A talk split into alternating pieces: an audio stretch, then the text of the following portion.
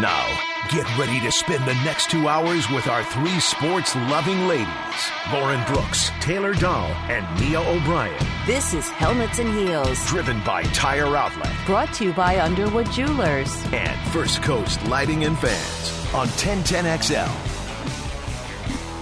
Well, Mia O'Brien, we have another Victory Tuesday on our hands. What do we do? This is our eighth one of the season. It's funny because I may or may not have been talking to a former Jaguar earlier today, and he was like, "Well, uh, I hope you've been enjoying covering a winning team?" Question mark. And I was like, "Yeah, it's a very strange feeling because."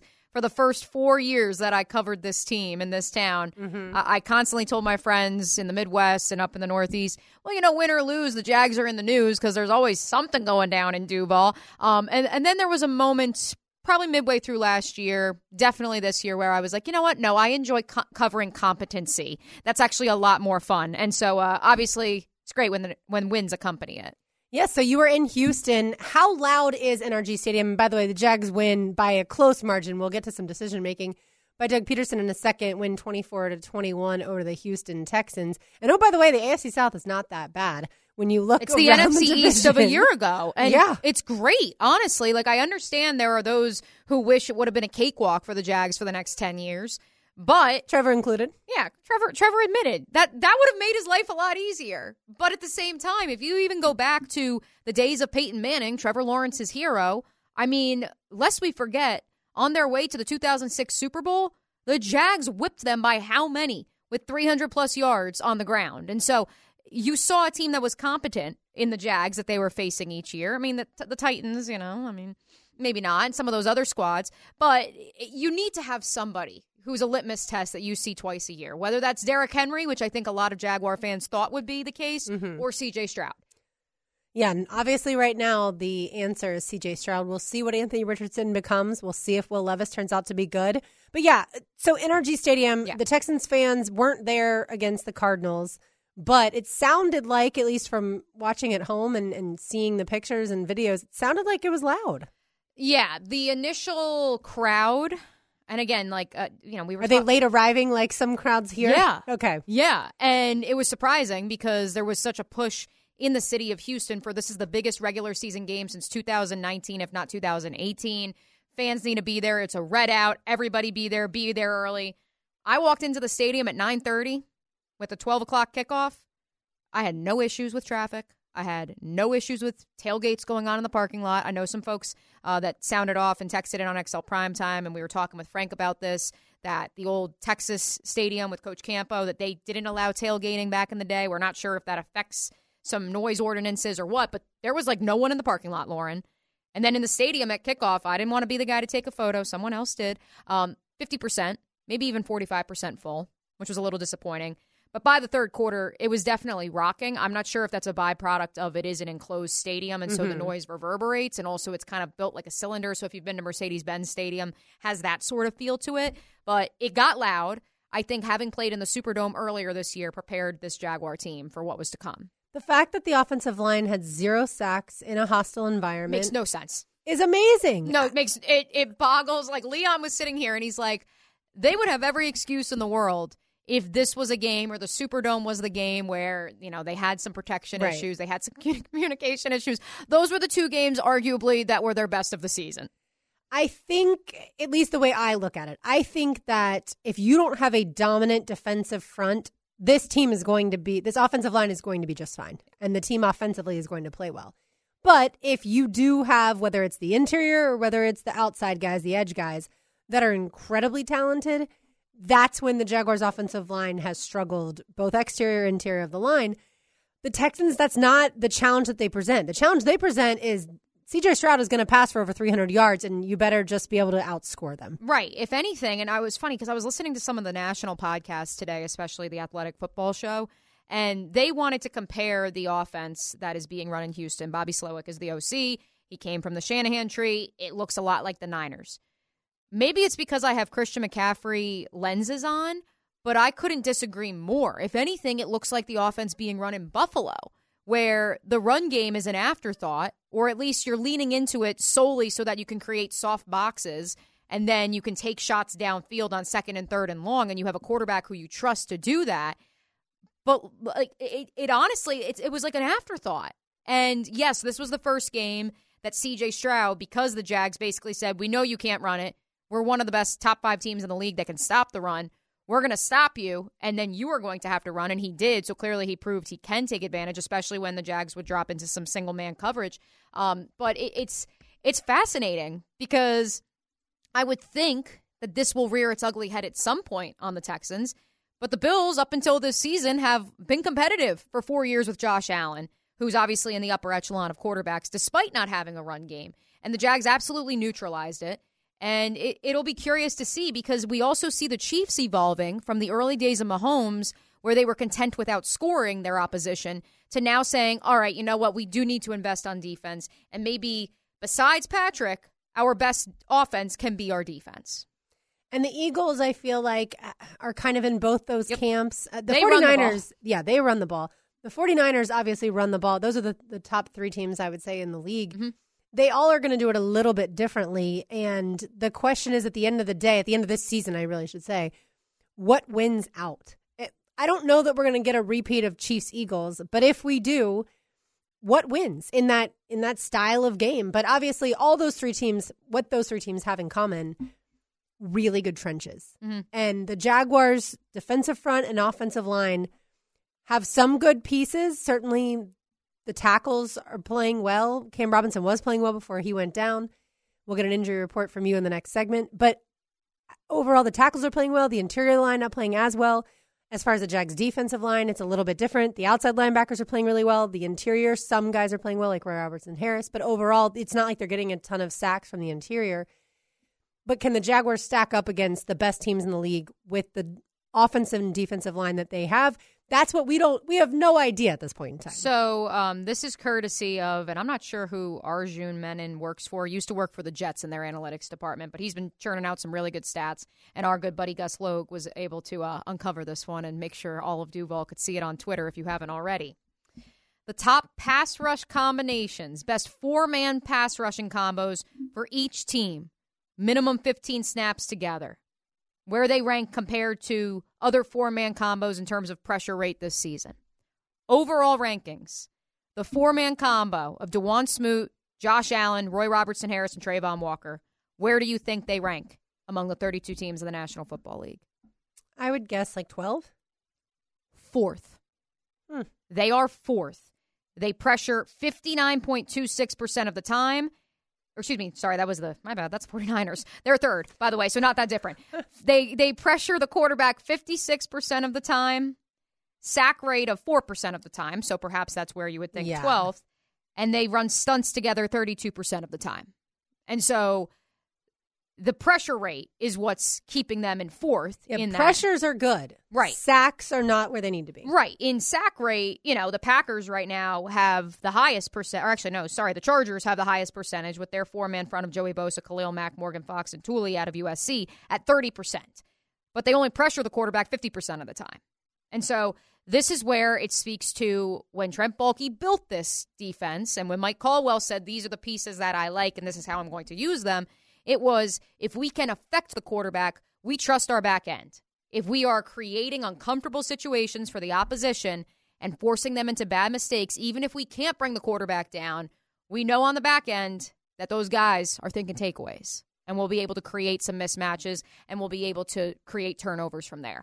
And the three teams ahead of them, the Buffalo Bills, with a 68.67% pressure rate, only sack the quarterback 9.52% of the time. So not that much better than the Jags.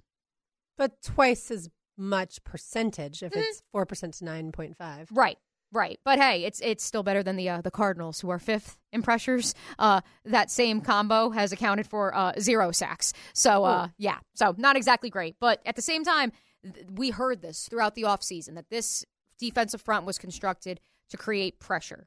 They wanted to get sacks. The sacks would come with the development of Travon Walker, with the continued development of Roy Robertson Harris and Josh Allen, and the part we're not talking about is DaVon Hamilton, a healthy scratch for the second straight week. There was so much optimism that creating that interior push, him getting a second contract, taking the next step, Foley Fatukasi being fully healthy, that the Jags would be able to create this interior push and that would free up those guys on the edge. That really hasn't been the case. And so you're actually seeing this smaller four man lineup that's actually wreaking the most havoc on opposing quarterbacks. And I understand the philosophy of it, but because you have so few pass rushers that are really, really talented, and coming into the season, you knew Smoot was injured. I still don't understand why you don't go get another. Oh, I, I, I, I, couldn't agree don't more. understand because if something happens to, and I don't even like to say these sentences Right. out loud, someone, uh, then you are in trouble, and you didn't fortify it when you had the opportunity. You fortified your offensive line. All the credit there. Ezra Cleveland had to step in. He got some snaps last week at left, left guard. Yep, and then this week was plugged in at left guard. And it was interesting. I heard your interview with Walker Little post game. And he's like, Yeah, we talked about if Cam Robinson went down, I'd slide out. I'm like, Wait, you guys have these conversations? If you go down, this is what happens. I'm sure they do, but I don't even like putting that stuff into the universe. But he also said that him and Ezra had been on the field together in practice, maybe one or two snaps since Ezra arrived in Jacksonville. yeah, I'd, I would have done that probably a little differently. If I'm having the conversation about Cam going down, hey, Cam, in case you're out, I'm going to do this and this, and maybe we should practice that. But either way, the offensive line, that's how we started this whole conversation. The offensive line was tremendous on Sunday in Houston. And if they play like that, this team is not just going places, but going deep into the postseason. The question is, can can they play like that against a much more talented and uh, just wreaking havoc type of defensive? Correct. Like the 49ers of the world, the Eagles of the world, if you're to get to the promised land. Yeah. I, I want to point out that part of the offensive line's success, and obviously they looked great in pass protection, struggled to run the ball, but Houston clearly came in with the game plan of we are stopping the run. Travis Etienne not 100% healthy. That also was a factor.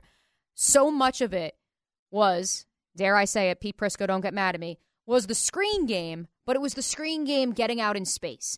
Ezra Cleveland and Brandon Scherff are at their best when they are pulling, when they are 30 yards downfield blocking for a running back behind them. That's just when they are at their best. They leaned into that in this game, and it didn't work the first few times, but when it popped, it popped. And that's the play everyone's been talking about with Ezra Cleveland's first extended run with the Jaguars was that D'Ernest Johnson uh, screenplay where he is just motoring Yeah. downfield. And anyone who's questioned Brandon Scherff, I mean, just pull up the tape of his time in Washington, of his time in college. Like this, those guys are so athletic. This Jaguars offensive line, I know Hayes just said it on the Frangie show. It is one of the most finesse offensive lines you will find. And I understand there are fans that are upset because they don't have the nasty, they're not people movers.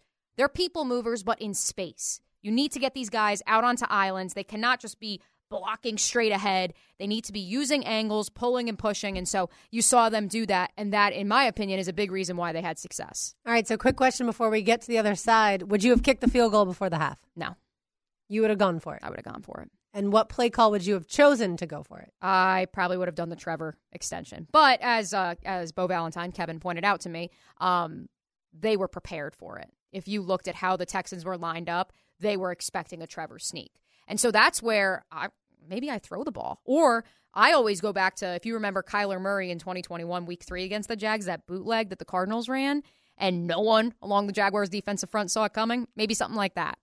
See, all of those to me are iffy. The three points with Brandon McManus from that line. I mean, that. I thought Come on, I mean, that's easy. I Get thought the Kirk double was there. dip. I thought Kirk was. I thought Kirk was in. It was he was close. I he mean, wasn't in. he in. stepped on the line, Yeah, he was close, but it wasn't. So to me, you take the points. You go into the half with the momentum. You don't give them any momentum whatsoever at home, and you come out on the other side and hopefully you score a touchdown. But either way, it didn't end up costing the Jags. They did not have to go to overtime. Here's the thing: if PI is called, and again, I'm not. You know, hindsight's 2020. I get it. You can't change history.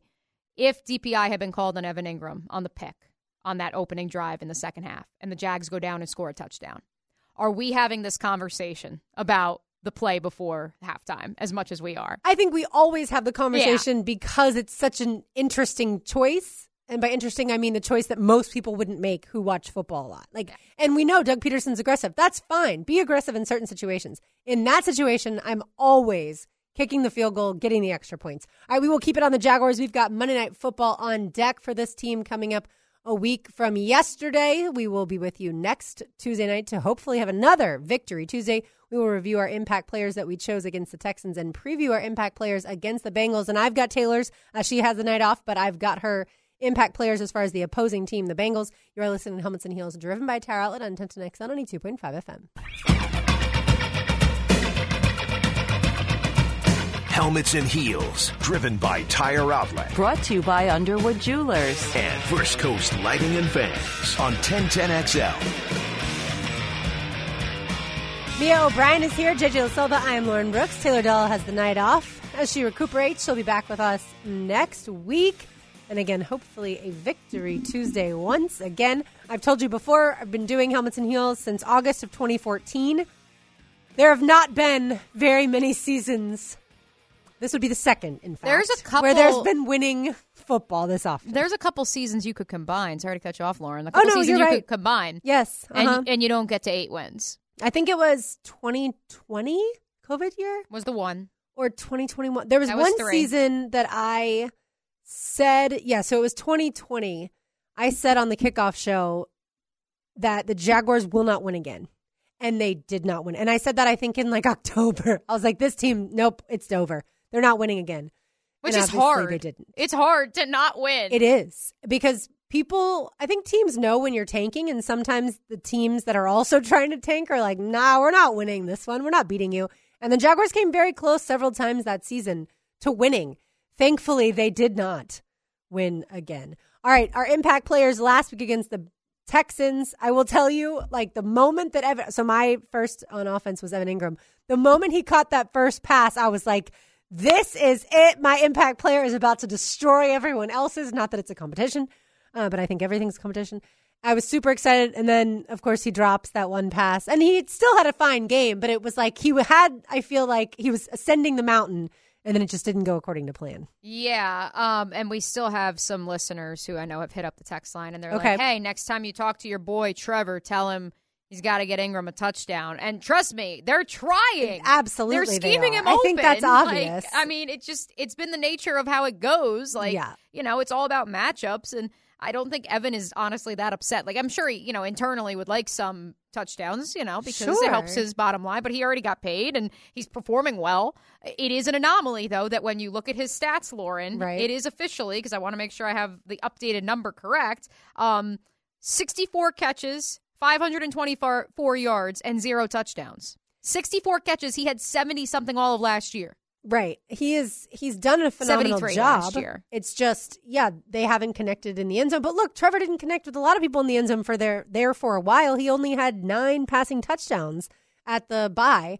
I will say the fact that Luke Farrell had more receiving yards than Evan Engram this past game, I knew a tight end was going to be important. I just should have, I guess, combined the tight ends. I had no idea that they were going to utilize Luke Farrell this much as a pass catching tight end. More than just a great family, folks. Um, I, I think You a lot it of it, first. a lot of it is they've been leaning into 12 and 13 personnel because then they have an extra tight end who, at the very least, gives the appearance of we're bringing in somebody to help chip, and then they can split out wide. They they have always said that they felt like Luke Farrell was a capable blocking tight Yeah. end. He wasn't Chris Manhertz, who essentially is a sixth offensive lineman, but he was a capable blocking tight end and he had decent hands. And Brenton Strange, you know, here's the reality of it. Go back to Dallas Goedert. Go back to any of Travis Kelce for crying out loud. Their rookie seasons, just by nature at the tight end position, are never off the charts. George Kittle is an exception. Dalton Kincaid so far this season has been an exception. Part of that, of course, is they have been without Dawson Knox up in Buffalo. And so Was you, Freiermuth really good his rookie season? Mm, I think he was. I mean, he was good. Well, Lauren, that's an offense that went 59 straight games without a 400 yard performance on its offense. So I'm not really sure uh, how how good we can really say he was. Um, Pat Freiermuth in his rookie season had 60 catches, 497 yards, and seven touchdowns. Okay, that's really good. I think That is, yeah. So that's where, like, I know the the saying is So that's why Brenton Strange, like, I don't think a lot. I don't think that that heavy of a workload was ever really expected of him. And you re-signed Evan Engram to a three-year deal. that's the thing. Yeah, you have Evan Engram, but either way, I do think he'll end up with at least a touchdown, if not multiple. I also had Buster Brown on defense. I think the secondary had a pretty good game. They were going up against some really talented receivers and Tank Dell and, and certainly Nico Collins. Dell, yes, had the touchdown, but he only had 50 yards overall. So Darious Williams, your selection on defense, Mia, who I was going to pick, I think he has been terrific this season, especially because Tyson has been absent a lot with the hamstring. So therefore, he's had to cover the number one wide receiver. He's done a tremendous job. I was surprised, Lauren. They went left right. He was not trailing Tank Dell or Nico Collins as a quote unquote number one wide receiver, probably because you can chalk it up to both those guys as much as Tank Dell is probably ahead of Nico Collins right now. You can say they're the same. Um, I was surprised on the first play of the game. CJ Stroud went after Buster Brown, and it was Tank Dell, and it was not Darious Williams on him. And I noted to D Rock, I was like, oh, all right, left and right, not having somebody trailing him. We'll see how this strategy pays off, Cotton. It did. Um, Darious Williams, I thought had the pick that that play that mm-hmm. ultimately got called back because of an illegal shift. Um, I thought he had the ball. I think he actually may have batted it up into Tank Dell's hands. Um, so, yo, I mean, he's top 10 in the league in passes defensed among corners. He's top 10 in terms of yardage allowed. Anybody who questioned whether or not he would be the answer as the Batman and Robin to Tyson Campbell, he has completely silenced those doubters this year. He certainly has. Your offensive player was Zay Jones, who, as long as he's in the lineup, he's going to make this offense successful. Yeah, it's these stacked formations and the fact that defenses now have to account for three legitimate wide receiver threats plus Evan Engram plus Travis Etienne, and that is with all due respect to our boy Tim Jones. They're not really accounting for Tim Jones the same way they have to account for Zay Jones. And so Zay was super upbeat after the game. You can check out our interview on 1010XL's YouTube channel.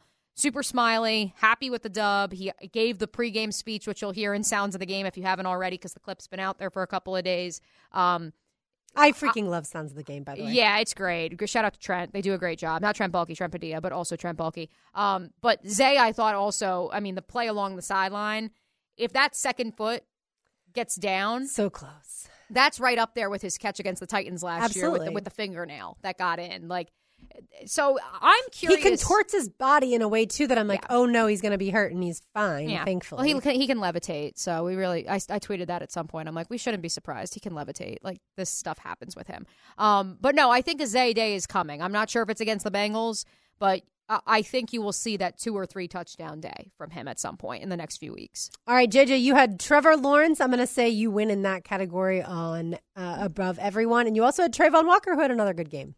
And I'm gonna have Travon Walker again. And what about Trevor? Um, I I guess he won the duel because he won. I thought both quarterbacks were great. Absolutely. Um, Trevor, I wouldn't place him uh, to blame for the interception either. No. Oh um, my goodness. And I'm blame. I would have also kicked before halftime. Okay. But if you don't do the just do the QB sneak. You know, give Trevor another one. Give my fantasy team six more points. Come are, on, Doug. Are you like the broadcast team? Put it in your non-throwing hand if you're going to extend it over the goal line.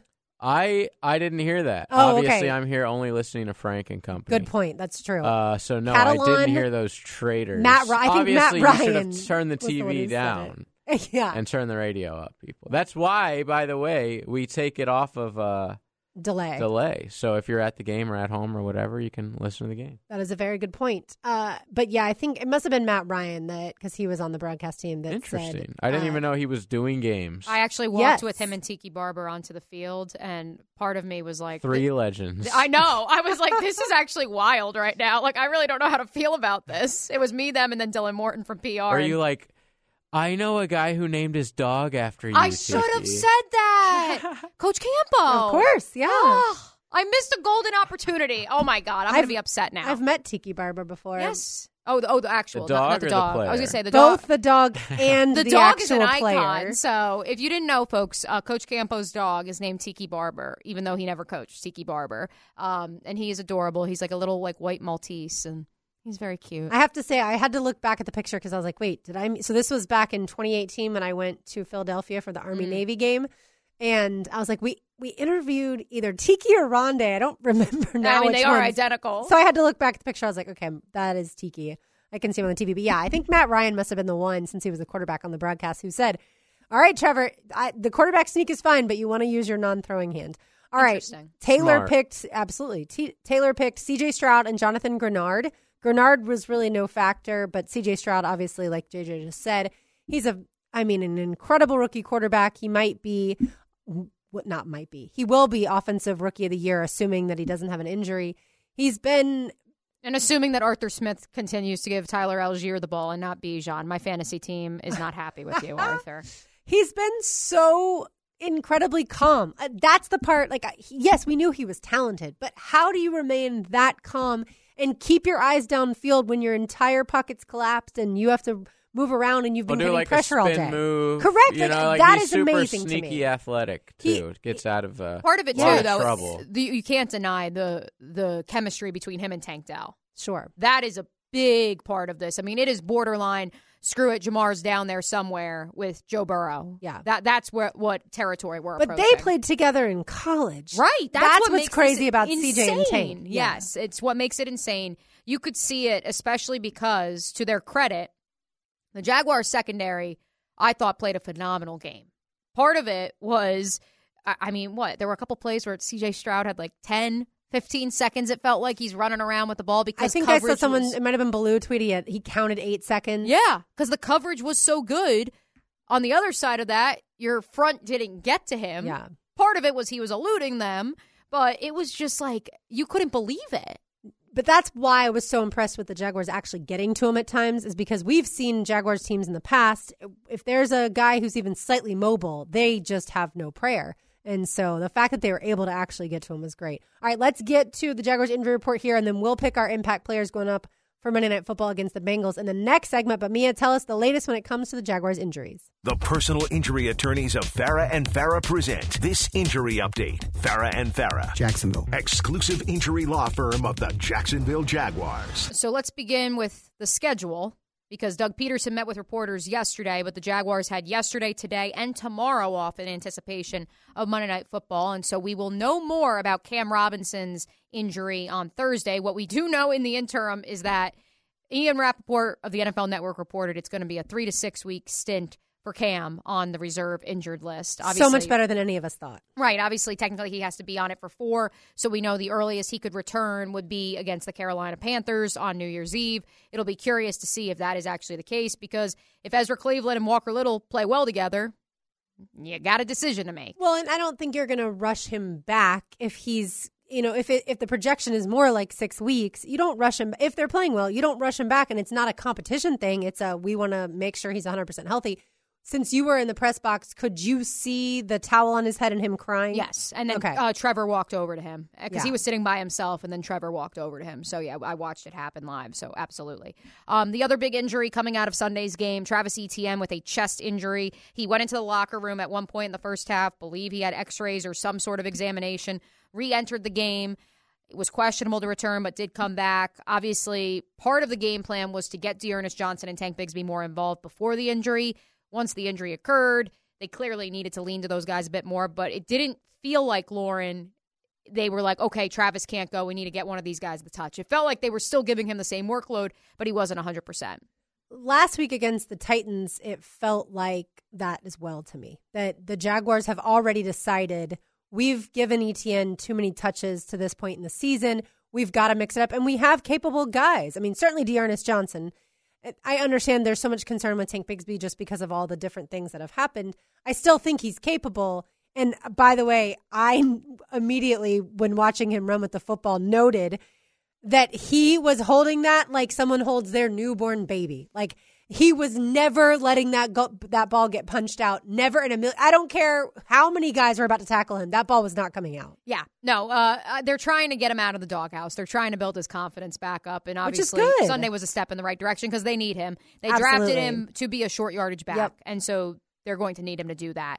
Um, some other notes: Tyson Campbell missed another game with a hamstring injury. We'll be curious to see when the team reports back on Thursday what his status is. And DaVon Hamilton, a healthy scratch for a second straight game. Doug Pederson saying last week that they continue to build his strength up, and just felt like until he reaches a certain threshold you know, Lauren, the reality is, is you know, would you ha- want to have a half healthy DaVon Hamilton or a fully healthy Angelo Blackson who has three fumble recoveries this year? And you want DaVon Hamilton for the late postseason push. It, it's crazy because we haven't talked like this about players in so long. I mean, it's literally been six years. Right. Because last year we weren't talking about this at this point in time. The Jaguars were still having so many games in front of them that they absolutely had to win to even think about the postseason. Now it's almost like we're all just like, okay, the postseason's coming. What are the kinds of things that they need to do to get ready for the postseason? And to me, keeping DaVon Hamilton on the bench for as long as he needs by all means, until he's healthy, and then maybe he can help create that interior push, like we've talked about on along that defensive front. I mean, that is going to be super impactful when you get to playing teams like the Chiefs or the Ravens in the postseason. And I thought Jeremiah Ledbetter had a, a great game. He did. on Sunday. So that's all obviously also important that if you're getting production out of those backup guys, kind of helps DaVon Hamilton to say, all right, let me continue to ramp myself up.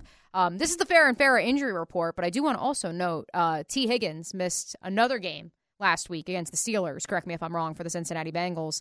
That will be a curious matchup as we look to our impact players for next week, Lauren, in the next segment, because uh, yeah, it may not be Joe Burrow throwing the ball, but Ja'Marr, Tee Higgins, Tyler Boyd, it's a lot of horses for courses. Yes, we will get to that when we come back. You are listening to Helmets and Heels, driven by Tire Outlet on 1010 XL and 92.5 FM. Stilettos and sabermetrics. Helmets and heels, driven by Tire Outlet Brought to you by Underwood Jewelers. and First Coast Lighting and Fans on 1010XL. It is a Victory Tuesday here on Helmets and Heels. That's because the Jaguars are 8 and 3. Pretty amazing. So I picked 15 and 2 before the season. If they don't win again, they'll finish 14 and 3. I feel good about my prediction so far. shabby. Yeah, and if they lose a couple games still, 13 and 4 is certainly or 13 or 12 and 5 at that point in time is nothing to sneeze at.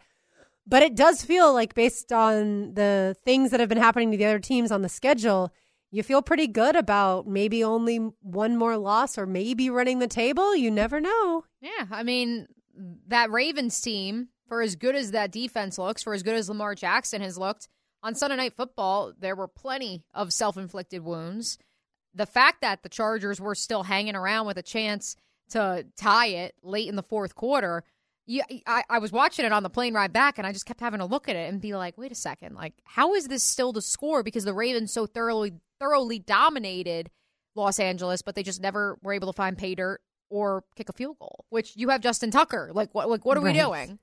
Yeah, which He can missed. I know. Yeah. I couldn't believe it in I- an indoor stadium. can we start saying that Brandon McManus is the best kicker in the league? He's been top three, top four for about Right. ten years. I mean, uh, he's JJ. You probably I would never say that about Justin Tucker. He's the top- guy he's is one of one. so one. good. He's yeah. he's one of one. It's to where when he does miss, it's a whole thing. Right. Like we're talking about it right now. Would you True. agree though? McManus has been top five over the oh last yeah. like ten Espe- years. Well, yeah. Es- This season especially. right, but he's been automatic. even when he was in Denver, like he was a fantasy football darling. Yes. I mean, between him, I'd say It is easy to kick bombs up there, but yeah, he Yeah. just because of the air. Yeah, him, Prater, and uh, obviously Justin Tucker's in a class all his own. Like those, I would say, are like the top three in terms of like fantasy kickers that people look for. So that's why it's such a weapon for the Jags that you can That's why you kick before the half. also that, Sorry. also that, but like. The, the second field goal or the one he missed, the Uh-huh. one he missed was actually shorter than the one he made in the second half. Correct. But like I was looking at where he was lining up, and I'm like, two, three years ago, this would have been a pipe dream for the Jags to have a kicker that could kick from that length. No offense to Matthew Wright and the kicks he had in London, but like consistently having a guy that can hit from over 50, that's bonkers. It's funny because as Jaguars fans, you had Mike Hollis, you had Josh Scobee, and at some point in time you had Josh Lamb. But for the most part, like you're the person who's always in like a long term relationship.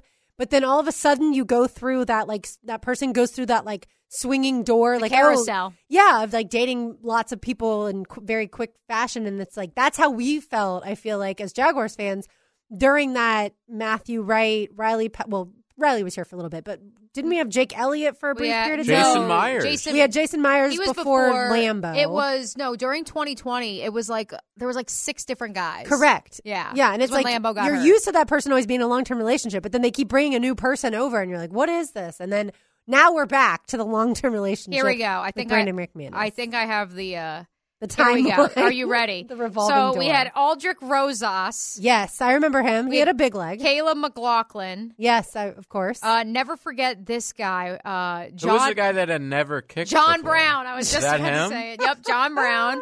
Uh, they had Stephen Hauschka for like three. oh yeah, I remember him. Of course. Yeah, it's six different kickers in one season. Yeah, it was. No NFL team had ever done that before the Jags. And again, this is an organization, a franchise that has had really good kickers. And man, Urban, one of the other things that he ruined was us having really good kickers, but thankfully we're back. And, and certainly props to Riley Patterson. He was great a season ago, but Brandon McManus, I, I love how he kicks off. Riley missed another one on uh, Thanksgiving, too. Oh, yes, he did. yeah. Yeah. And McManus, that ball is always going in the end zone when he kicks off. Riley, that was not always the case. All right, our impact players coming up less than a week from tonight. Monday Night Football against the Bengals here at Everbank Stadium. I will kick things off. I am going to take the same player that I took last time. I never do this.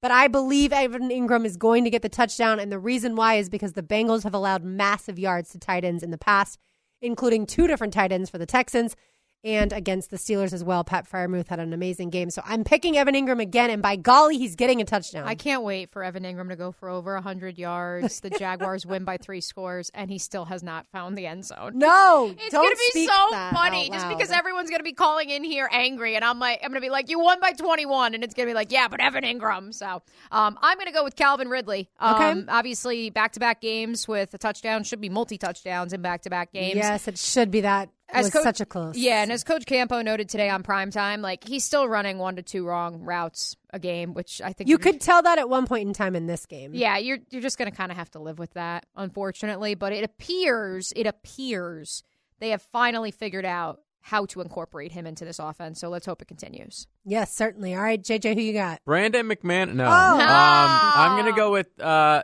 uh, Trevor, Travis. Excuse me. Oh, I was going to say, okay. I get the Etiennes mixed up all the time. Ah, well, that's Um, understandable. I should do that. Yeah, just because he's sort of. I hope he's healthy first of all. Yeah. But he hasn't gotten a lot of carries the last couple weeks. Not a lot of yards. So I know that's got to be killing him. You know, even though the team's winning and stuff, these guys still like individual stats. Sure. And uh, yeah, I'm gonna go Etienne. Big game on Sunday. I think Monday. that's an important note too, JJ, that his numbers haven't been eye popping the last few weeks, but they haven't abandoned the run, and I think that that's been so critical to opening up the play action because you can't just be one dimensional. Like you need to at least show some semblance of you are a threat to run it. And Exactly. so, Even though on Monday I don't think that'll be in. I think they're just going to blow them out. yeah, JJ's been saying this for about two weeks now, for- Lauren. He thinks the Jags are going to blow the Bengals out. I'm Well, I thought they. I I thought they would handle it. Um, Houston Me too. easier than they actually did. That's why I was like super impressed by uh, Stroud because like every time I thought the Jags would take Mm-hmm. a handle on the game, he would have an easy drive, and it was like, dang, this guy, he's not going away Right. anytime soon. But yeah, that, to me, the Jags maybe have one or two uh, games left that they could lose. Even though it's the NFL, they're going to potentially lose some random ones that you won't think about. But yeah, I, I think they'll pretty easily win the South. If uh if you have Calvin Ridley catch that touchdown, and again, again, history's you know can't be changed.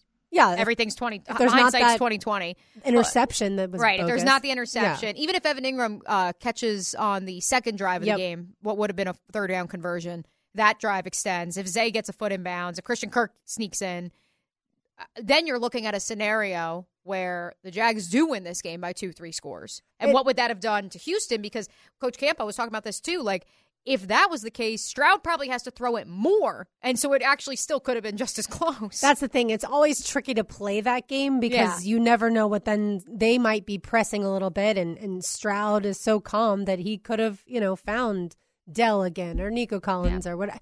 It, it's so hard to play the well, what if? Right. In the end, at least that field goal doinked, uh, and the poor kicker was sent home packing. Uh, by the way, I always love Can you, look, wait, wait. Can we talk about? Yeah. Did you see this, JJ? Ammendola. that DeMeco Ryans in his press conference yesterday was like, "Oh yeah, we love Ammendola. Like he's sticking around." Two hours later, they waived him. Oh no! So it sounds like that's more of a GM thing than But still. DeMeco Ryans. But yeah, but I'm sorry, you can't be an NFL kicker. excuse me, you can't be an NFL kicker and not be able to kick it 50 yards. Like you have to make. As soon as they showed that, we were all like, okay, Uh, because they showed on the broadcast he has yet to make a 50 plus yard field goal, 50 or longer. You can't exist in this league, and I know he's the backup to Fairbairn and everything, but like, no, that's not going to be acceptable. well, he obviously has the leg for it. I He mean, that was like a 57 yarder. Would have been good from Right. you know, but on he missed wide right before that when Right. it wasn't as long. So maybe he's in his own head.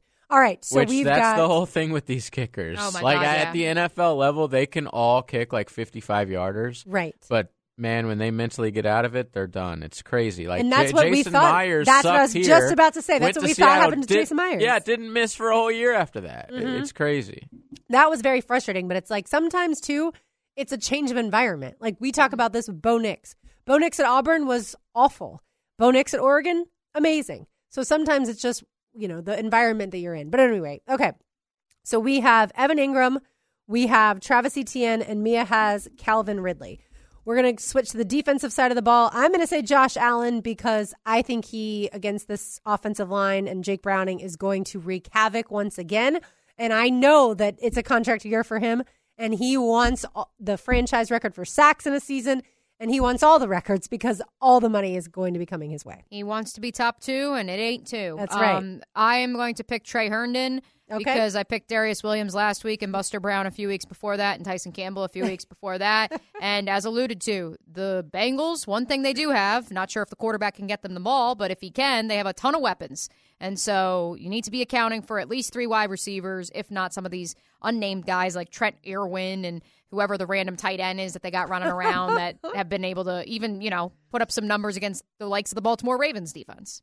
And JJ, you got Travon Walker. Always. Always And and I forever. think, like you said, backup quarterback. The Jags are probably going to have the lead, Yeah. causing them to have to throw, and it's just feast time for that I think it defensive is. line. I think you will see a double digit lead by halftime and maybe even more than that by the end of the third quarter. I'm, so. I'm with you, JJ. I, I understand they have weapons, but I just don't think they have the guy to get those weapons the ball. And Taylor is going to take Ja'Marr Chase for the Bengals. She says with Joe Burrow out, Chase is the perfect security blanket for the backup quarterback.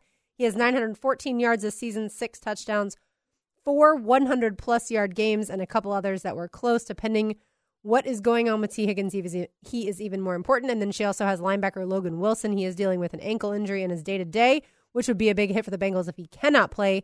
Wilson not only has three interceptions, but has also racked up 58 tackles, four of those for loss, six passes defensed, a sack, and two forced fumbles. He causes a lot of issues on the field and all over the place. So she's got Ja'Marr Chase and Logan Wilson for the Bengals.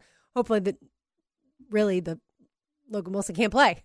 I mean, I at this point in time, all the different things that are kind of falling the Jaguars' way. If, sorry, Logan, if you can't go, it, you go the way of Mark Andrews and Joe Burrow and uh, Deshaun Watson and all the others. All right, we've got more to do here on the Frangi Show. uh, On the Frangi Show here on Helmets and Heels, we've got bell ringers coming up next. The Frangi Show will be back tomorrow, by the way, three to six XL prime time, noon to three. You are listening to Helmets and Heels, driven by Tire Outlet on 10 to XL 92.5 FM.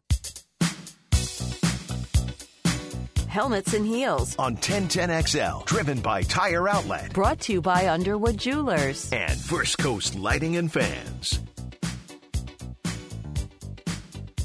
Taylor Dahl has the night off. She'll be back next week. Mia O'Brien is here. JJ LaSelva. I'm Lauren Brooks hanging out with you on this Victory Tuesday. I just can't say it enough because eight wins, seven out of eight, undefeated on the road. There are so many things to celebrate here in Jacksonville, and I feel like Monday night is going to be an insane asylum, Mia. And- You'll be at Tailgaters, right? Yes, tailgaters starting at 3 p.m. Yes, for the big kickoff show, famous automotive kickoff show extravaganza. And don't forget, Lauren, now the light up feature that the Jaguars will have. So, did you see this? No. Oh, you haven't seen it yet. Oh, so let me explain. So, the Jaguars, excuse me, want to make sure that you have their app downloaded. Okay. You got me. I have the app downloaded. Okay, That's how I park.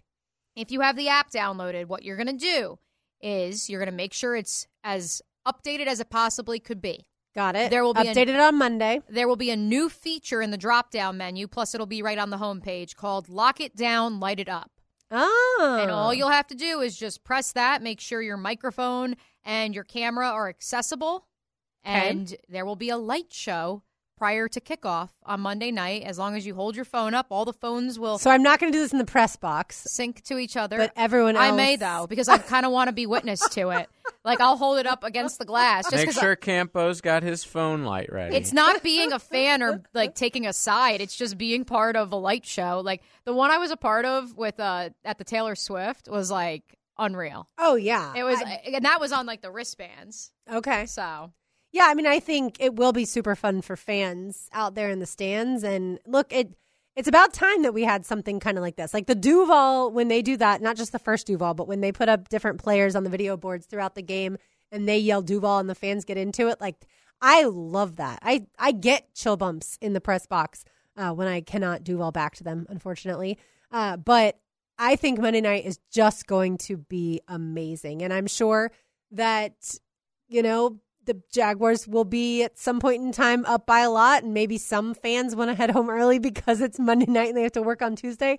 That's okay. I understand. Uh, but I do think it'll be electric, at least like the first Get in your quarters. seats early. That's the big one. Yeah, absolutely. Well, and, and also get downtown early because you don't want to sit in traffic for a long time. Mm-hmm. Come Don't- hang out at Tailgaters, baby. That's Three right. o'clock. So normally Lots you're open at four, though. you're normally noon to three on prime time. So you're instead doing the kickoff show. So who's doing prime time? Uh, yeah. So it'll still be, of course, Joe, Leon, and Matt and JJ. Uh, hello, he's right here. Uh, how could we forget? But they will be joined uh, in a special edition of XL Prime Time with Troy Aikman, who, of course, will be on the call for Monday's game with Joe Buck. They'll also have Dan Orlovsky joining them from ESPN. Sweet. And we are efforting, efforting, also getting Kurt Warner as well. Um, who of course will be calling the game for Westwood One. So Okay. um, quite the star-studded lineup on prime time. It'll continue um, with the kickoff show, as we'll have plenty of guests and a whole lot of fun, and uh, it'll be a good old time. We are going to be doing just the kickoff show, officially announced. We were originally going to have prime time on location as well. The lots do not open.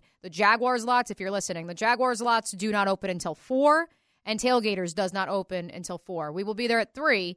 So as soon as you get there, we'll already have the party bumping for you. Just pop on over Growlers Bar and Grill, and Hayes, myself, will be getting the party going. And what drink I know drink? Hayes will be on that brackish. That's Oh, what I was he say. What drink will be served by Brackish? Uh, well, now I think we got to go back to the donkey. Okay. Because uh, we, the we had it before the Titans game, and Ah. obviously uh, things went very well that week. So uh, I think we're going back to the donkey and sticking with it, just like how it was undefeated for us everywhere inside of Duval County, not Kansas City last year. Mm-hmm. Um, so yeah, our big thanks to Matt and the Brackish team, of course, and Chad and the Tailgaters and Growlers Bar and Grill team. I am most disappointed, JJ LaSelva, that uh, Frank Frangi is going to be joining us live. However, he just informed me because Hayes and I were hoping he would join us live at 4:40 before he has to head into the stadium.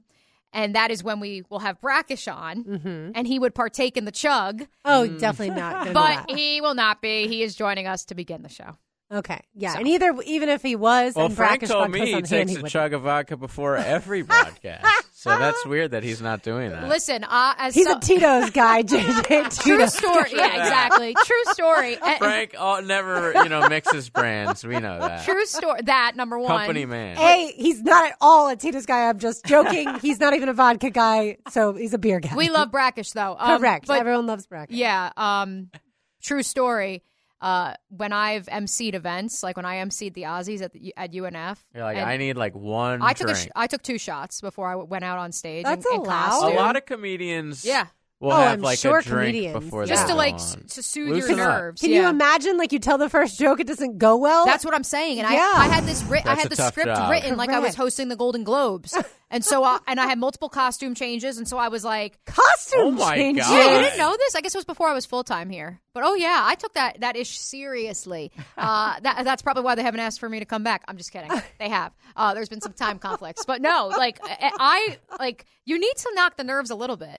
Even I me. mean, I, I I totally agree with that. that's I why think, Carline does it every Sunday. but you do too, right? no, I, I can't chug even with my tonsils removed. I haven't been able to chug. But you have the vodka. Oh yeah, yeah. I, I You're just not I chugging enjoy. it. Yeah, yeah. Yeah, I yeah, yeah. enjoy She's being a civilized person. I enjoy Right, it okay. because I, I'm also hosting the show um, and trying to like land the 737 that is the famous automotive kickoff show. and it's Um, usually like nine in the morning, isn't it? Yes, we chug it at 9:40 because it's one o'clock kickoff. So we are very excited. We'll be able to drink at a bit more acceptable hour on Monday night.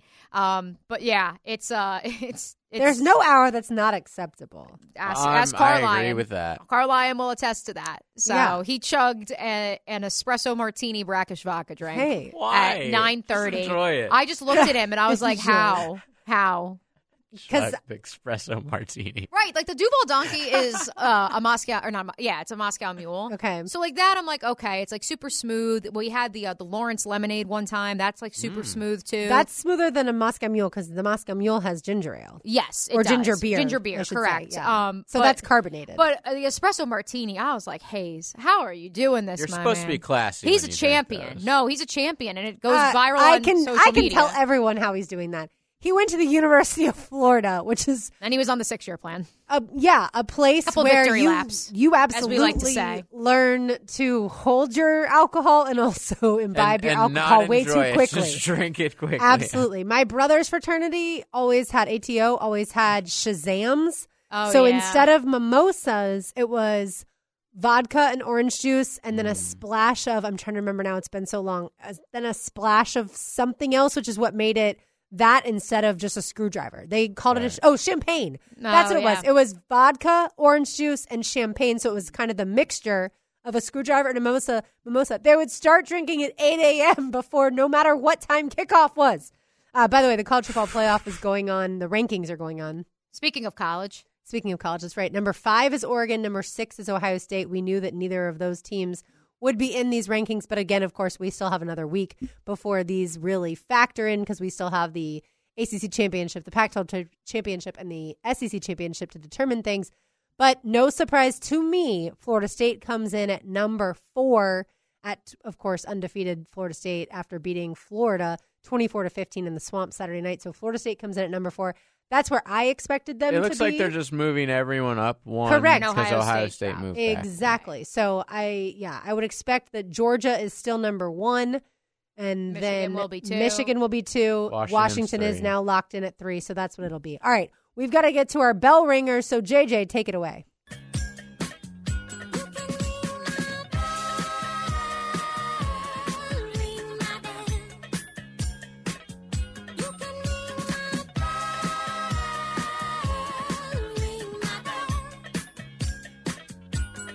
Alabama has an incredible fourth goal touchdown from the 30, as Milroe hits Bond in the corner of the end zone for the win over Auburn.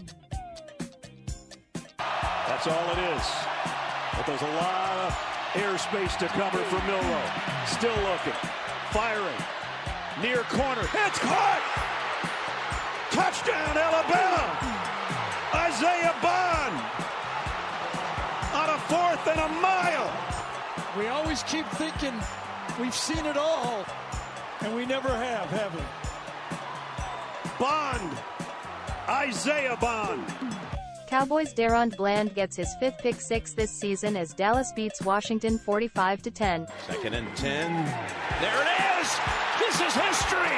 If Bland can take it the distance, this will be the record!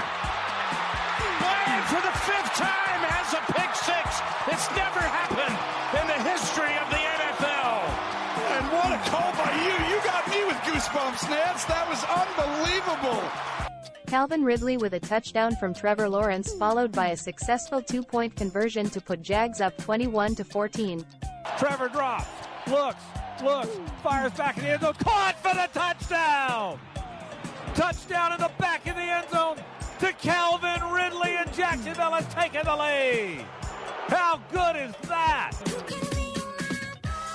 Those were some good ones, I will say. So where were you, Mia, watching Alabama Auburn? in my hotel room. Okay. Uh, fading fast. was supposed to go out uh, with some of the Jags PR folks for uh, for a late night dinner, but we had had a pretty big lunch, and uh, yeah, but it was real. It was spectacular. It happened, and uh, I'm glad I didn't fall asleep at that point because I had that nice 5:30 a.m. flight out. Right. So uh, Saturday was the longest day of my young life outside of when Urban Meyer was fired. Um, but yes, uh, certainly a moment that you know we were talking about it on primetime. Like, where will that rank in the history of that rivalry? It's got to be right there with the kick six, does it not? I mean, especially depending on what happens later this season, too. If Alabama somehow can knock off Georgia and Alabama goes to the college football playoff and Alabama wins, I mean, you're going to point back to that moment, which is wild. I, by the way, haven't heard. Have either of y'all heard the Alabama radio call yeah, of that it play? sucked. Oh, we, we so did the played it. Auburn We one. played it They on both prime sucked. time. Oh. I haven't heard the Auburn. Call. It was meh. They Oh. both like I I'm was, sure the Auburn call was like that no, it was actually like and Alabama scores because you kind of have to be like No, that. but it wasn't like depressed. Like I Oh. wanted them to be sad, and they weren't. Oh, yeah. or, or like, ah, and then they scored, and Yeah. that's the ball See, game. the Alabama radio call should be sensational. Okay, Right. I have the uh, uh, Auburn call. Okay, let's hear it. Four. Jalen Milroe on fourth and goal from the 31. Milrow to throw out of the shotgun with time. Still with time. He looks. He throws to the back of the end zone. It is caught for a touchdown. Isaiah Bond with the catch. Andy, what they did was they gave him so much time in the pocket, it allowed Isaiah Bond to get to the back of the line against one on one against DJ. I And see all what you're Milroe did was saying, hold the rest but the uh, the silence was everything to the me. The silence Yeah. was great, but Cricket. and then you hear this, uh, this part real fast. You hear like the color commentator in the background. He throws to the back of the end zone. It is He's like, oh, Oh, no. Yeah, so we were at a friend's house ahead of Florida, Florida State, and yep, same. yeah, watching that, and it was like, are you kidding me? I mean, of all the things, again, like you said, the kick six, like I know exactly where I was when the kick six happened 10 years ago, and this now I'll remember forever as well. And I just don't understand. We talk about this all the time. Why would you rush two? Why would you only rush three? Like, what are you thinking? why You're- would you have a spy on Correct. fourth I mean, fourteen? I guess that's what 31, fourth, fourth and and thirty-one. Excuse me, Yeah. fourth and thirty-one. I was thinking of a different play. I just, I mean, Yeah. were you thinking of fourth and 17? Yeah, Um, I was of Florida actually. against Yeah, actually, I Missouri? was. I mean, it's just, I, it seems like sometimes, and look, this happens a lot with Billy Napier at Florida. We'll get to college football in a second, but like, there's just so many times where sitting on the couch, you're like, this makes no sense. Why would you do this? And uh, certainly, Auburn's social media, by the way, is calling for the defensive coordinator, Ron Roberts, to be fired after that play. I don't know that you fire a guy because of one play only, uh, because if that's the case, then Billy Napier probably would be fired, and he's not going to be. Uh, but it does just, I do just scratch my head. Like, why would you only rush to your best chance to destroy a play is to light up the quarterback or at least contain him? Ay, ay, ay. Uh, the other play in there was Oh, the DaRon Bland. Fifth, yes, fifth the, pick the. Cowboys. Yes, Yeah, which is a new record in the NFL. It's only week twelve. and you giggled at Romo. I giggled at the Romo call because I was watching that game without the audio on at my friend's house Okay. on the uh, the outdoor projector, and so I didn't hear that Romo call. Ah. Romo was in rare form this I love weekend. that Romo and Jim get along. That they're Oh, best I love it too. Yeah. Yeah. I mean, because it just feels like you're sitting at a bar with them and they're just you spewing. could tell they like each other, and it's just I don't know. That does something for me. I don't know why. Yeah. I agree. That's why I giggled because it's just like it feels like you and your buddy are watching a Right. game, and he's like, "Nance, what a call!" like, you gave me goosebumps. because you sort of call. think of Nance as like the professional of all professionals, and you look at Romo as like the cut up, Right. You know, guy making jokes, and the fact that like at first I thought, man, Nance probably hates that this guy talks so much, but it's the opposite. He Yeah. loves him. Well, I think it takes a lot of pressure off of the play by play guy when the color guy is really good at their job and also does talk a little bit more. I mean, yes, some play by play guys want to just talk the entire time or women. Uh, but I think a lot of them like the color person to be more of the star of the show. But yeah, I, I like their rhythm. I like their energy. I think that's the key is like when you tune into Al Michaels, you just feel like you're about to fall asleep because he's not energized by the game. And those two are completely the opposite. All right, we've got more to do here on Helmets and Heels. We will get it to college football and a whole lot more. You are listening to 10 to XL 92.5 FM. Helmets and Heels, driven by Tire Outlet Brought to you by Underwood Jewelers. and First Coast Lighting and Fans on 1010XL. JJ just brought this to our attention. Mark Cuban purchased the Mavericks for $285 million in the year 2000. I was a senior in high school. $285 million was a lot back then. Welp, today he sold a majority stake for $3.5 billion. That is how you invest, ladies and gentlemen. If you have $285 million 23 years ago, that's how you turn it into cold, hard cash. All right, Mia, what's going on with the college football playoff rankings debate? So we're getting some updates. Shout out to Bo Valentine. Apparently, it is not hot takes and shouting, it is embracing debate. Apparently, Florida State being fourth in the rankings has been a sticking point among the ESPN crew on this college football playoff selection because of the loss of Jordan Travis. Herbie, as in Kirk Herbstreit, and Rece Davis are asking, are they really one of the best four teams in the country, especially minus Jordan Travis? To which Greg McElroy is insisting that FSU deserves to go in if they win, and everyone else is very upset. Rece Davis has noted that Florida State's schedule is 40 spots lower in terms of strength of schedule compared to Texas. Uh, Kirk Herbstreit keeps yelling, put the four, four best in. Joey Galloway keeps shaking his head, disagreeing with McElroy. So I will say, following some Florida State people, Herbstreit throughout this entire process, even before Jordan Travis was hurt, has been anti Florida State. Now, that could be, like you said, because he's attributing that to the strength of schedule. Florida State could only play who they had on their schedule this season. They started the season with LSU, who might have the Heisman Trophy winner, and they won. I'm not going to sit here and tell you that Florida gave them much resistance, even though I understand Florida led. That is still, that Florida could only score three points in the second half. That's not that much resistance. If I'm a completely unbiased observer, I'm saying a team has a resume that is undefeated, that is a Power Five team at this point in time. You're not picking who has the prettiest schedule or not prettiest, the prettiest eye test to this point. You're picking who has the resume. They have the resume, and they were able to beat a Florida team again, not a great Florida team, but in the swamp. Yeah, and I don't know. It's hard because then like Matt Hayes been has been in these mock college football Mhm. playoff selection committee meetings before and he has said like they do talk a lot about the eye test. And But let's the eye test changes week to week in college football. Like Right. that's what if you watch a lot of college football, you know that. right.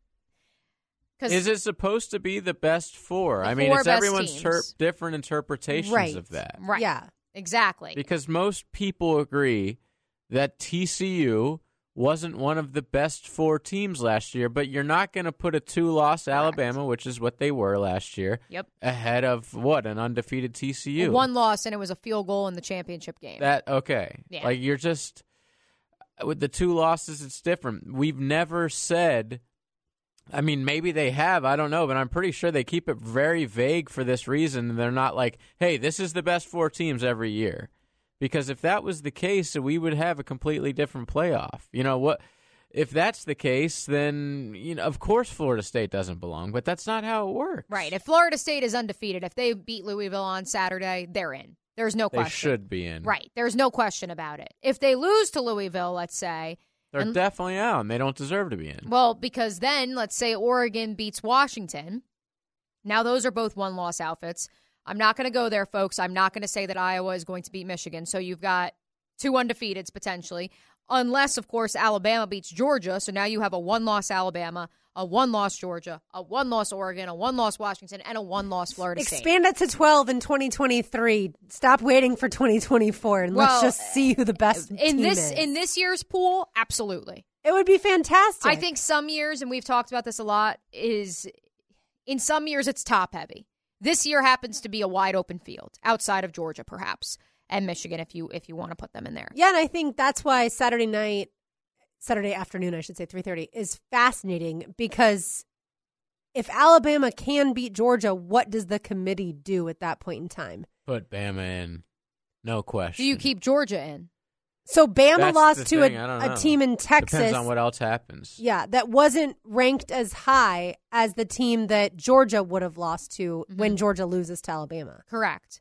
Like and it's that's a- also a, Texas team that won't tricky. have its lead running back, just like Florida State doesn't have its quarterback. I know that's there's a big difference there, but still, it's also a Texas team that has played with its food for many of the last five six weeks. I think if they put Alabama, I'm I'm just saying what they will do, Right. Not what Not they what should would do, yeah. I think if they put Alabama in with one loss, while Texas has one loss, and they leave Texas out, Yeah. that's a catastrophe. right. I think that's a head to head. You in the yeah, NFL, you always the use point Yeah, of them playing exactly. Alabama? They already beat them. Like Right. in Tuscaloosa, they have the exact same record. Yep. that would be, oh my God. So, I mean, it's because they're called Alabama. You know, it's because they've been so good over the last 20 years. That's the only reason they will put them in over Texas. Uh, that would be a shame. I hope it doesn't come down to that. The committee is praying that Louisville wins. the committee is praying that Oklahoma State wins. And so they, they just don't have to worry about either one of those. On cue, our boy Brett McMurphy of the Action Mhm. Network just tweeted it. Texas is Texas is screwed. The College Football Playoff Selection Committee has had the Longhorns behind Oregon in all five rankings this season, despite more top twenty-five wins, and has no chance to jump the Ducks if both win conference titles. Which Oregon a nine and a half point favorite in Vegas on Friday. night. Yeah, because Texas is seven, Oregon's five. They still do have Texas above Alabama in the college football ranking playoff rankings, but if Bama beats Georgia, who knows what they'll do?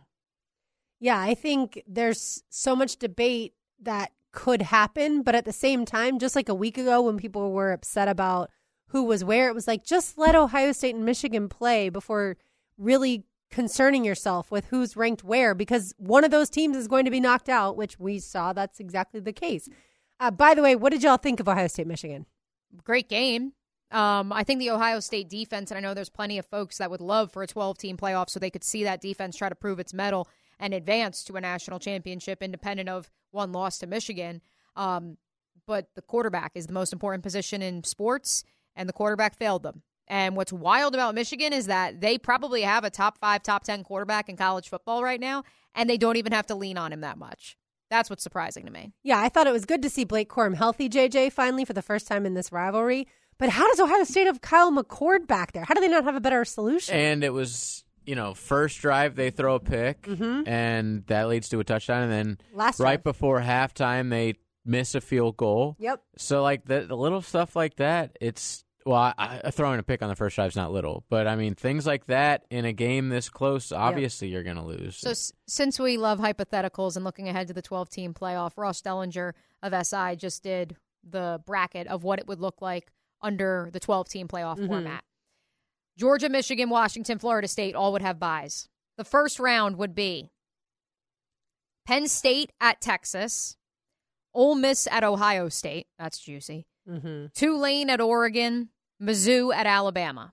Tulane and Oregon. Mizzou? Oh, yeah, they're number goodness. nine. Yeah, Missouri at Alabama could be an interesting game. I, I mean, they've Missouri's proved itself this season for sure. Yeah, this this is ain't this but ain't your grandmother's team, Mizzou. I'm Uh, sorry, Michael Pratt aside, but come on. I mean, that's, that's and that's going to be, I think, the big debate when the 12 team playoff goes into effect. The fact that the group of five highest ranked team will be in the field, because let's say we have an even more wide open race for the national championship next year, and the 12th team is a Penn State or it is a, a USC. You know, Caleb Williams won't be there. Malachi Nelson, though, presumably will be the quarterback. He's a highly touted recruit. Let's say he becomes the next Caleb Williams, and they're the 12th ranked team, but the group of five school has to get in. And I think that's going to be our next debate in this new iteration of the college football playoff. Um, if that first round lineup didn't, you know, didn't do it for you, if the top seeds were to hold, the, the quarterfinals would be Michigan, Texas, Mhm. Ohio State, Washington, Mhm. Oregon, Florida State, and Georgia, Alabama. I think all of you would sign up for a Saturday of that. That's Uh, that that as the guy who's anti this, that's not our argument though. Our argument isn't that the playoffs won't be fun. Mm-hmm. Our argument is what just happened on Saturday and what will happen next Saturday is not the same. It's totally changing the regular season. Like Alabama and Georgia will still get in regardless of what happens on Saturday. Um, Washington, Oregon will still get in what happens regardless on Saturday. Florida State can lose, still get in on Saturday. You know, like uh, what what just happened with the Iron Bowl? Alabama gets in regardless. You know, Georgia loses to Georgia Tech, they're still in. All this excitement, it's not the Watered same. down. It won't Yeah. be the same. I, I and I I'm not going to argue that the playoff isn't going to be fun because of course it will be, but to me the regular season will be tainted from now on. It won't be the same. I can certainly understand that because I mean I'm old enough for you know the BCS voting the two teams in to be the thing that we all you know had to wait for, and even teams tying uh, for the national championship, like having two national It champions. was terrible. It was Although they were always right. They always seem, except Yeah. 2000 maybe was terrible. Yeah. But I'm pro four team playoff. I'm even sort of pro six. But to just go to 12 is crazy Yeah, me. I It's do think it should have gone from four to eight. Yeah, and- it's and all eight about to 12 greed, man. Or maybe six and have two buys or something. Like, yeah. So the thing that I think is is what's fascinating to me is like you're talking about the we'll just say the SEC championship. I mean, all the other ones too, but the SEC championship has meant so much for so long, Right. and now it's almost like. Other than the fact that you make a lot of money playing it, why would you play it? And they'll be why like, would you "The play your starters? The seating, it's about the Right, it's yeah, like, I mean, I'm if you're gonna gonna get the excited bye- about the seating, sorry. As a as a neutral viewer at home, Right. when two teams that I know are already going to be in the playoffs, I'm not like, oh my god, one might get a bye here. It's Right. just not. Yeah, it just matters for the team. Whoever loses in college football, they're out. Yeah. like it is the playoffs. Right, Saturday do or die was the Saturday, playoff yeah. round. One more I- quote I from Herbstreit just now. Yeah. He says that the playoff committee has been so worried about putting in the most deserving teams based on resume, and what we've gotten in semifinal games is the average margin of victory is 19. True. Well, so is he saying that we should just have SEC teams in then? Yeah, maybe he And was. Ohio State. Yeah, Don't you forget State. Ohio State. Oh yeah, yeah. Uh, I think, like we said, I think Florida State, if Florida State beats Louisville, is in, and I don't think that just because a team suffers an injury means that they should be knocked out if they're still winning, and that would have still mean two wins. All right, one segment to go here in Helmets and Heels, driven by Tire Outlet on 1010 XL ninety two point five FM. Helmets and Heels. on 1010XL, driven by Tire Outlet Brought to you by Underwood Jewelers. and First Coast Lighting and Fans. JJ, are you a concert person? yeah. Okay. But uh, it's been a while. It's been a little bit since I went to. I can't even remember the last one I went to. Well, I just heard on the radio the other day that this guy, John Mellencamp, is touring starting in 2024. The closest he comes to Jacksonville is Orlando. So if you want to go see Mellencamp and a little cherry bomb, All right. little Jack and Diane, little pink houses. Uh, not Orlando, sorry, Savannah. The other oh, way. even closer. yeah, We'll take that. yeah. Savannah's an easy drive. By the way, earlier we had our bell ringers. I wanted to mention to you, Bellwether is located downtown. It's where timeless American fare takes a modern turn. They are fantastic at everything they do. Hopefully, lots of you got your Thanksgiving meals from Bellwether. They are on West Forsyth Street. We've been there before doing helmets and heels. It was an absolute blast. Uh, so make sure you get by there this week. All right, college basketball. I'm sad when I say that Florida lost to Baylor Friday night and did not win the NIT preseason invitation. Or not preseason. What do they call it? The NIT. I think it's preseason. Is it- okay. Yeah, NIT. preseason NIT. That's what I thought, but then I was like, wait, it can't be preseason because we're in season. But yeah, preseason NIT. Preseason tournaments in college basketball just mean like In pre- season. They call yeah, them I think it's like pre-conference They call them. MTEs, which I still yeah, don't know. that means multi-team event. There- I, I do know that. Wow. wow. Yeah. Let's go, Lauren. The AP voter didn't even Isn't know that a one. multi-team event could be any game? Correct. Because it involves two teams. Right. But that would yes, that would make sense. All games are multi- MTs. No, but anytime you have, I think at least four teams come to one site, it's an MTE. Yeah. I think Miami won them uh, the Bahamas Invitational. Which They is it's did. funny because Frank was supposed to hang out with Joe Zagacki, the voice of the Canes, both obviously football and men's basketball, when he went last weekend to Gino Torretta's jersey retirement. Mm-hmm. But Joe was in the Bahamas calling men's basketball, had to fly in real fast, call football, and fly Oh, back to the whoa. Bahamas. Yes, that was a whole thing I that happened. stayed at that casino, by the way. Did you? How was it? It was very nice. I was only there because JetBlue canceled my flight and had to give me a Oh, room that's somewhere, right. and it just happened to be at that casino. Did But you yeah, win it was- money? I did 250 bucks on roulette. Very nice. More So- positive vibes for you, JJ. The Canes are currently in action. Yeah. Up 8 6. Against at, Kentucky? At Rupp Arena, baby. It's early, obviously, but yeah, up eight to six over Calipari. They're ranked higher as well in the latest AP poll than the Cats. Uh, Basketball schools, which just I- going at it. Just two blue bloods. yeah, well, no, like the the, Can- the Canes are ranked ahead of. The Yeah, that's what yeah, I'm saying. that's why I say lower. Yes, yeah, you could you yeah. Lower, higher. I know that's it's, right, which yeah. uh, if, if uh, Foye Oluokun is listening, which I know he does sometimes late at night here on 1010. Uh, he's shaking his head right now because, in his opinion, Kentucky is the most talented team with Okay. all the McDonald's All Americans. Calipari has leaned back in. He's gone back to one and duns. He stopped with the transfer portal nonsense outside of a couple plug and play guys. So Foye's big college basketball guy. Oh yeah, massive, massive. We're talking about like you know trying to get him to do some sort of some sort of college basketball analyst for us here at 1010 because he That would be great. He's locked in on uh, on college basketball. Big Kentucky fan, despite despite being an S- uh, St. Louis kid. So uh, he gives me flack each week for my AP poll because I I don't have Kentucky high enough and.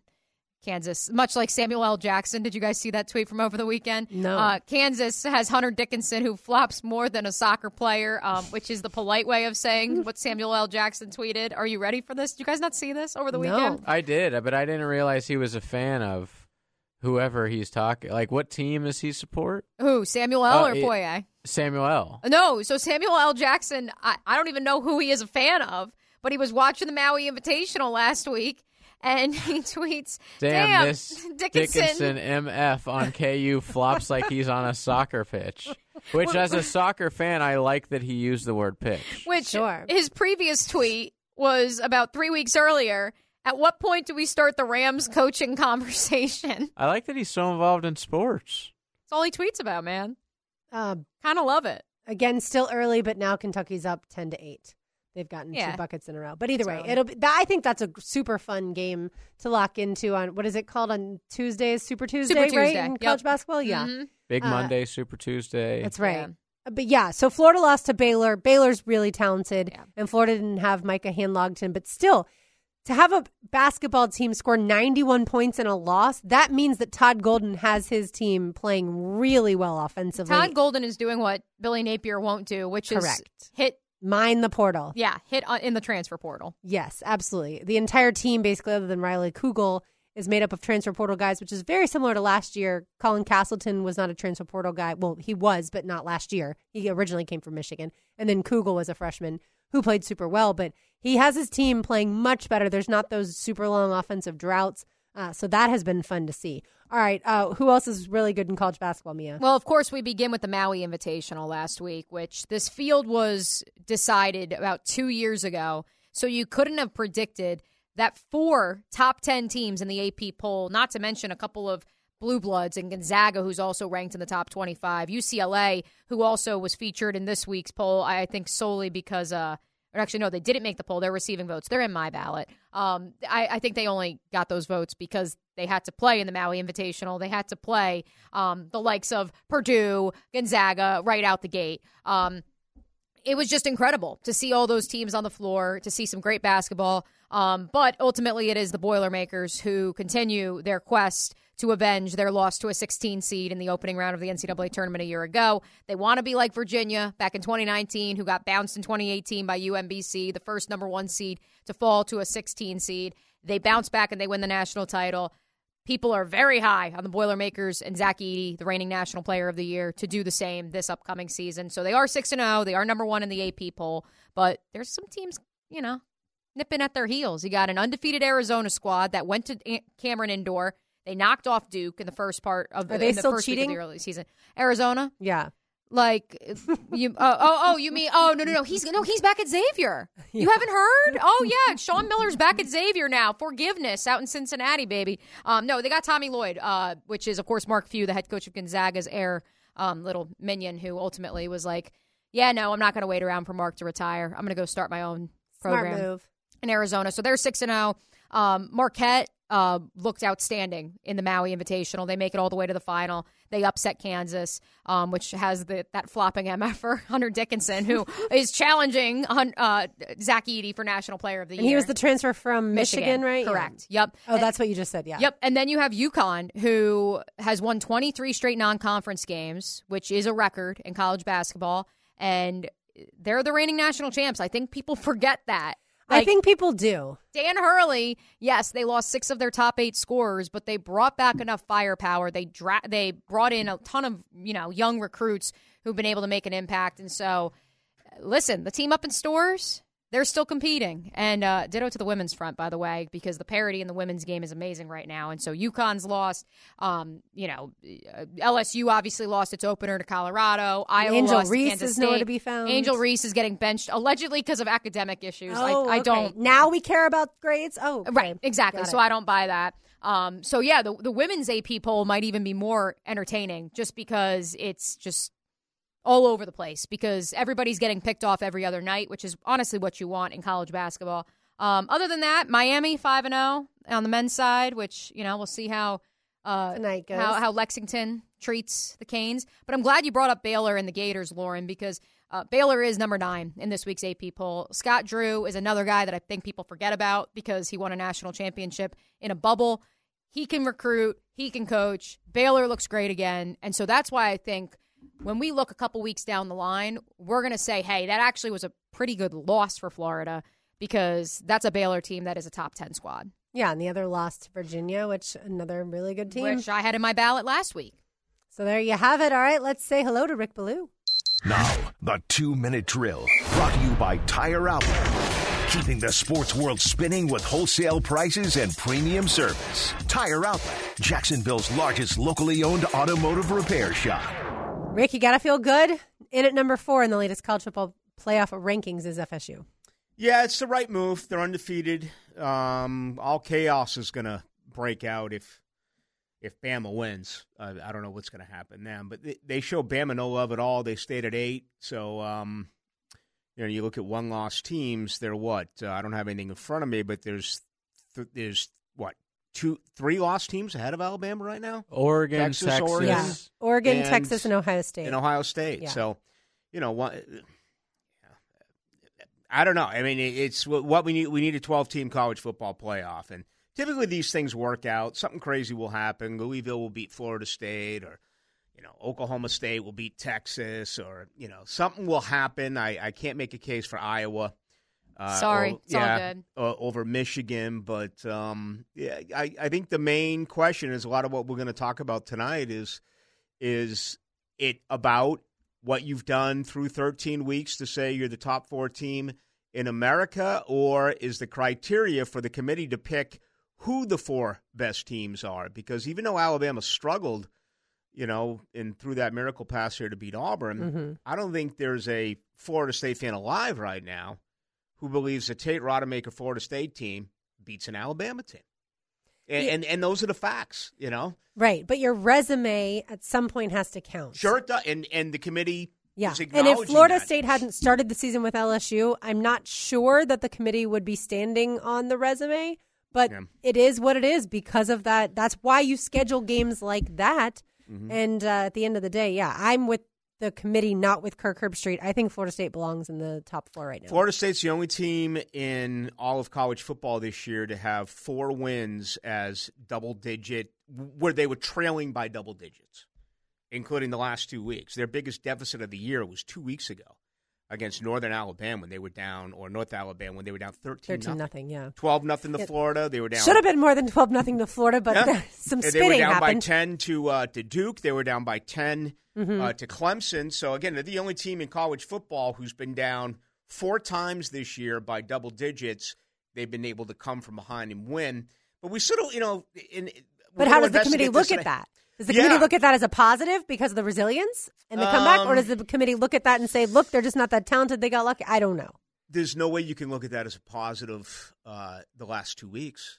Okay. I mean, you had a directional school at home. Yeah, And last week, I know very few who thought that Florida would win that game with a record of five and six. Florida State came out shell shocked offensively. I mean, and I've it was the loudest environment. I, yeah, very tough environment. But Yeah. I've talked about how, uh, you know, how much of a coma they've been in Mhm. at times this year. It, they went three and out twice, and they allowed Florida to have consecutive 13 play drives. I get it's a very difficult place to play, but Sure. it didn't feel like they were ready in that contest. Well, I'm sure they were devastated from the loss. I mean, that still stings. You've got Jordan Right. Travis on a golf cart heading out to practice instead of leading your football team. By the way, uh, two of my mom's really good friends are going to Charlotte for the ACC championship. So I know, and they're FSU fans by by uh, all accounts. Not by all accounts, they are diehard FSU fans, and by all accounts, they are expecting an FSU win.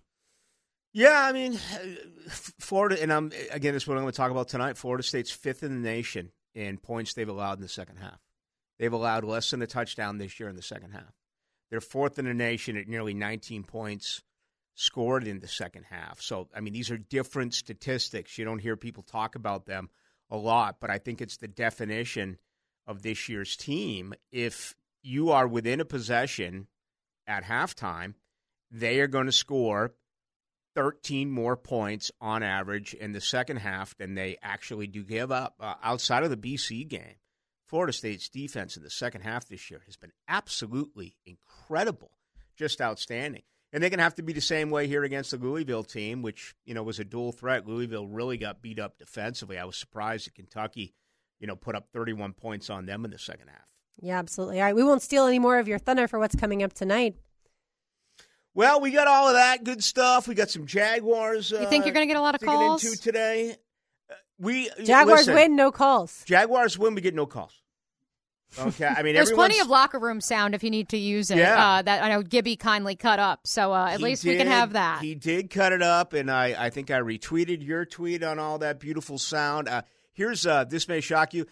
I'm never a loss for words. I never really need filler, okay? But uh, I'm, I'm glad to know that it's there, uh, just in case. But uh, uh, uh, maybe we'll talk about golf today, just how great it was. 60 degrees out on the golf courses. Ooh, also how'd you talk play? about uh, Tiger Woods too, with some of his uh, pointed comments at the Hero World I Championship know, I tonight hear too. the- so there we go. Did, did he formally announce that he's playing at the Players? He said his goal is to play one tournament per month. Because a little birdie told me today that he will be playing at this year's Players Championship, which that. remember has never really been his favorite. No. He's won here as an amateur, Mm-hmm. he's won here as a professional, but he's been asked the question about a fifth major. He's been asked the question forever. This is not one of his favorite golf courses. He hasn't had the success here that he's had, obviously, in Orlando at Bay Hill, but for him to come here would be huge uh, for the good folks in March. How'd you play and where'd you play? And then we'll let you go. I put over at Cimarrone, one of our newest Nice. clients. Yeah. Uh, they've it. totally redone the greens. Yeah, Okay. they were redoing it last time I played there. Yeah, they've got Yeah. a bad reputation. They did. So like they, Taylor Swift. you know, they got a really, really bad reputation. So they came to me, someone with a good reputation, Mm, There we and go. said, "You need to change this thing I around that. a little bit." And the greens are fantastic. The tee boxes, the the fairway, uh, fairways in a very affordable rate. I know when I say it, some of you may be, "What, Cimarrone? Are you kidding me?" No, it has totally changed under new ownership. My buddy Rick uh, Rick Shoemaker out there. So uh, give it a chance, and I think you'll enjoy it. Get me out there soon because Let's uh, play, haven't- O'Brien. Haven't played in a couple Crying of months loud, now. man. Damn Your football money's not season. good when you and I play. We I always find snakes and stuff. we out do. We, we uh, we're literally Steve Irwin and Bindi out there looking for all the wildlife. Bunch of deer today at, uh, Ooh, pretty. at Cimarrone. Whole family of them. Did you and Kenny find any um, O'Brien balls out there? They Oh, refer yeah. they refer to all the like pink and hot colored like neon golf balls as Mia balls because I, I prefer to play with the pink yeah, and O'Brien will be like approaching water, and she'll pull like uh, like an X out top flight range ball because she's afraid that she'll ruin or lose a good golf ball the in the water. ones. So she goes. So, so whenever my South African American friend uh, Kenny, whenever we find bad balls like that, we always say this is a Mia O'Brien ball. well, you kind should bring them back joke, to her. she's now a part of. I love it. Well, we have run into your time, Rick. So we My goodness, let's just keep going. Go.